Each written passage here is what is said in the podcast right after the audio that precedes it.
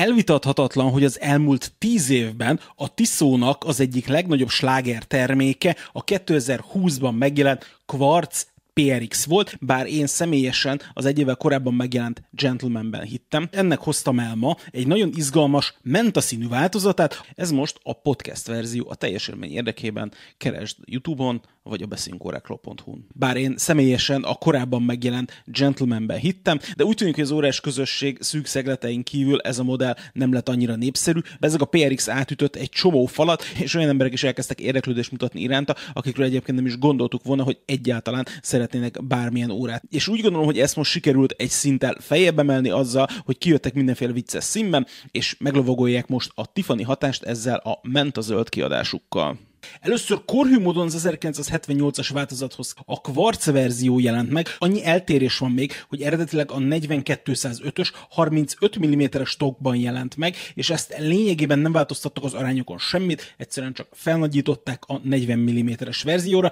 de ugye a 35-ösök azok meg lényegében pixelről pixelre, vagy milliméterről milliméterre megfelelnek az eredetieknek. Viszont egy dolog változott rajta, ugye mivel C-Star volt, tehát egy búvárórának számított már akkor is, akkor menetes volt a koronazárja, ezt mostanában kihagyták belőle, ettől függetlenül a 100 méteres vízállóság megmaradt, mert nyilván fejlődött a technológia, hogy ezt meg lehet tenni, még én kihúzható, benyomható koronával együtt is, nem kell feltétlenül menetes koronazárnak lennie, bár őszinte leszek, ez az egyik kritikám, én ezt hiányolom belőle.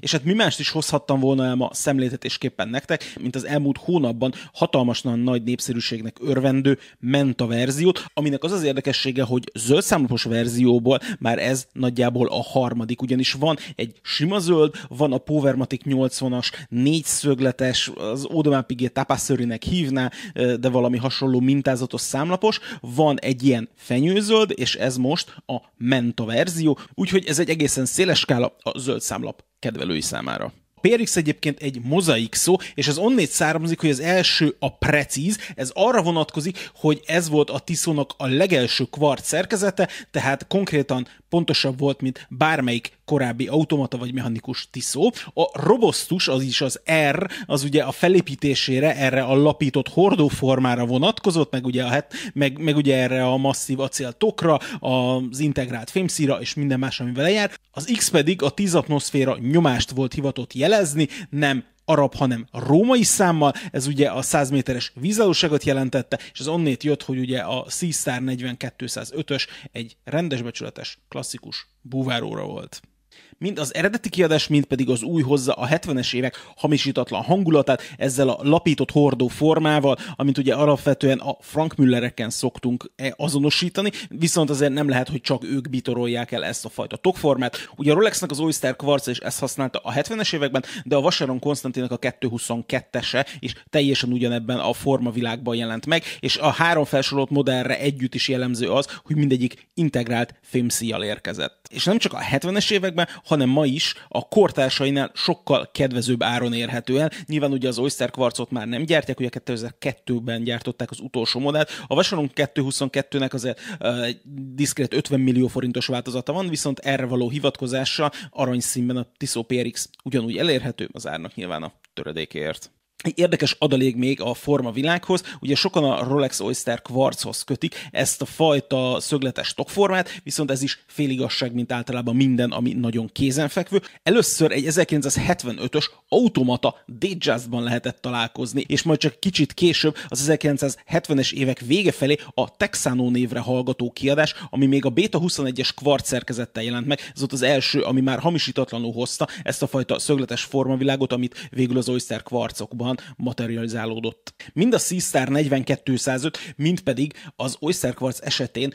sejteni vélték azt, hogy valami Gerald Genta hatás van a dolog mögött, viszont Genta ezt még ezt konkrétan kérdésre még életében tagadta, viszont Gentának például volt köze a Rolex, az ugye a King midas ő tervezte, a Cellini családból, viszont az Oyster Quartzokhoz egyáltalán semmi köze nem volt, viszont ugye, mint tudjuk, ugye a Patek Nautilushoz is, és az Audemars Piguet-nek a Royal is volt köze, és ilyenfajta hatásbeszivárgás az, amit így nagyjából érezni lehet ezeken, tehát, hogy amit én, amit én csak annyit szoktam mondani, mondani, hogy ez egy korszakos dizájn. Lényegében ezt a korszakot ezek a fajta dizájnok áthatották, és így lehetett az, hogy bár nagyon gentásak voltak ezek a kiadások, effektíve Gerald Gentának mégse volt köze hozzá, egy vonalat sem rajzolt ezeken a modelleken. De már nagyon sokat beszéltem róla, úgyhogy érdemes tüzetesebben is megvizsgálni. Amit érdemes tudni erről ment a számlapos darabról, hogy sokan ugye a Tiffany hullám kedvéért szerzik be, és őket valamennyire el kell, hogy keserítsem, mert hogy ez egyértelműen más. Tehát, hogy ez konkrétan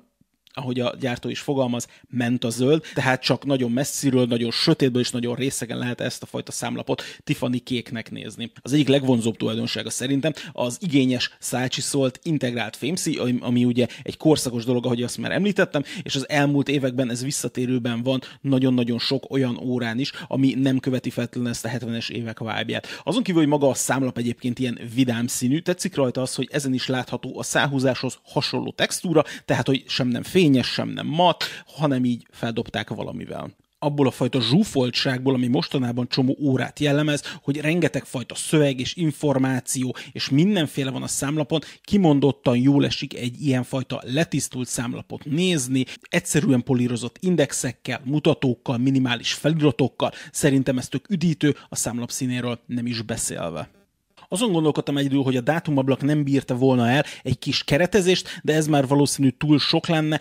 le kéne adni abból a fajta minimalizmusból, ami egyébként jellemzi a számlapot, de lehet, hogy én azért futottam volna egy kört ezzel a fajta megoldással. Ami még technikailag érdekes rajta, hogy ezeken az integrációs megoldásokon nem szokott lenni gyors szícserélési lehetőség, itt viszont a Tiszó megoldotta, és ez egyébként tök jó, ezért lehet fémszíjon is, és akár bőrszíjon is viselni, viszont ami egy probléma, hogy nincsenek rajta mikroállítási lehetősége, tehát nyilván uh, szemkiszedéssel lehet operálni, hogy az ember méreteszedje, viszont hogy pontosan mérete, tehát hogy milliméteren azt a ilyenfajta állítási lehetőség, mint mondjuk például búváróráknak a nagy részén nincs. Az előbb említettem a bőrszíjat, és ezzel kapcsolatban TikTokon volt is egy videó, amiben arra válaszoltam, hogy ezt az órát lehet-e elegánsan hordani, és bárhogy is nézem, nyilván, hogyha valaki fölvesz egy órát bőrszíja, attól még nem válik elegáns órává, ugye ahhoz több kritériumnak meg kell, hogy feleljen, és ebből a bőrszí csak az egyik, de itt például a tokforma és az egész kialakítás is sugalja, hogy ez egy sportóra, tehát hogy nyilván az van, hogy az öltözködési szabályok már nem annyira merevek, mint mondjuk 20-30 évvel ezelőtt, ez látszott most a vörös szőnyegén is, ugye, a rocknak az akvarésszerén keresztül, keresztül, hát nem a legmegfelelőbb óra szerintem az Oscar gárral, főleg nem egy barasz színű zakóhoz,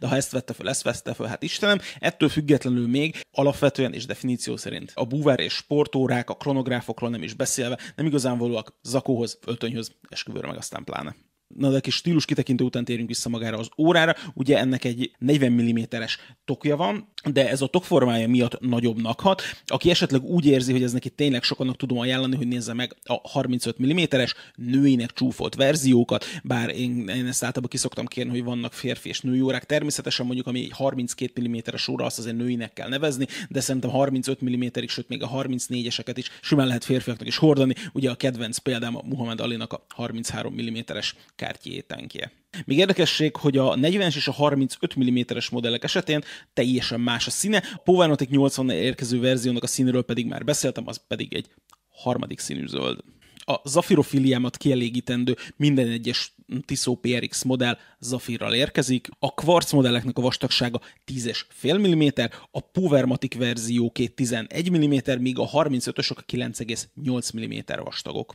Úgyhogy már itt a vastagsági dolgoknál is látszik, hogy az elegáns modellekhez azért nem igazán van köze. Ennek a 40 mm-es modellnek a súlya 130 g, ami a mérete miatt könnyűnek hat. Benne egy ETA F06 115-ös kvarcverk van, ami tartalmazza az ETA-nak a Heavy Drive nevű megoldását. Ez lényegében egy kifinomult rászkódás védelmi rendszer, és ezen kívül még tartalmaz egy, egy EOL, vagyis hát ugye élettartam végig kijelzés, az ugye annyit jelent, hogy amikor elkezd merülni a kvarcórákban az elem, akkor ezek a modellek nem másodpercenként ugrik egyet, hanem négy másodpercenként ugrik a mutató, és ezzel jelzi azt, hogy hamarosan ideje lenne meglátogatni a kedvenc órásmesterünket és kicseréltetni az elemet benne. Jelenleg a PRX családban több mint 20 elérhető modell van, tehát gyakorlatilag a 35 mm-es aranyszínű változattal elkezdve a 42 mm-es mechanikus kronográfokig gyakorlatilag mindenki megtalálja az ízlése és a pénztárcája szerinti megoldásokat. Gyakorlatilag ugye a legdrágább verzió az több mint 8 800 ezer forint legjobb emlékeim szerint, aztán valamikor ünnepek környékén néztem utoljára, akkor ez elég borsos volt az ára, most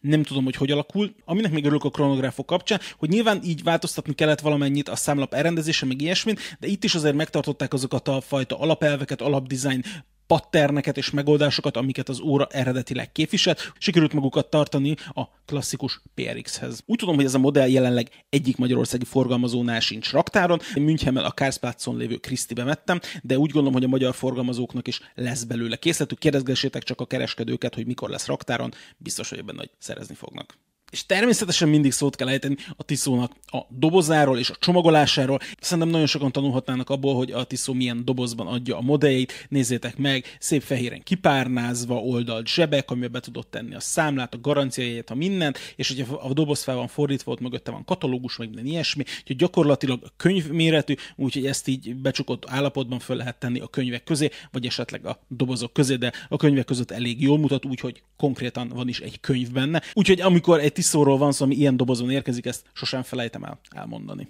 Néhány apró idegesítő dolga mellett ez szerintem konkrétan szívmelengető. Ennek a hazai ára 169 ezer forint, euróban pedig 375 euró volt, amikor én vettem, és a Tiszó két év garanciát vállal rá a szervizhálózatán keresztül. És ahogy általában most is az van, hogy bátorítok mindenkit arra, hogyha tudjátok, szerezzétek be magyar kereskedőktől, tudom, hogy így egy picit drágább, viszont ezzel lehet támogatni egyrészt a magyar kereskedőket, másrészt az ő szervizhálózatuknak a fenntartását. Na hát ennyit szerettem volna, örülök, hogy itt voltatok, és találkozunk legközelebb. Sziasztok!